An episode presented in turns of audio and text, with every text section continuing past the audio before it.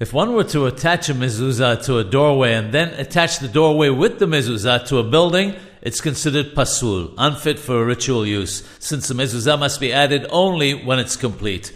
Even if the mezuzah was correctly attached to the doorpost of a house, but the attached wall was subsequently demolished and then rebuilt, and the doorway with the mezuzah was then connected to it, it's also pasul. In such a case, one must remove the mezuzah and reattach it.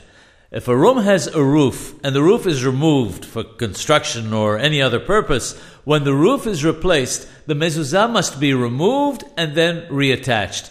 Even though there's a differing opinion in this matter, one must take the stricter approach when there's a doubt about a Torah requirement.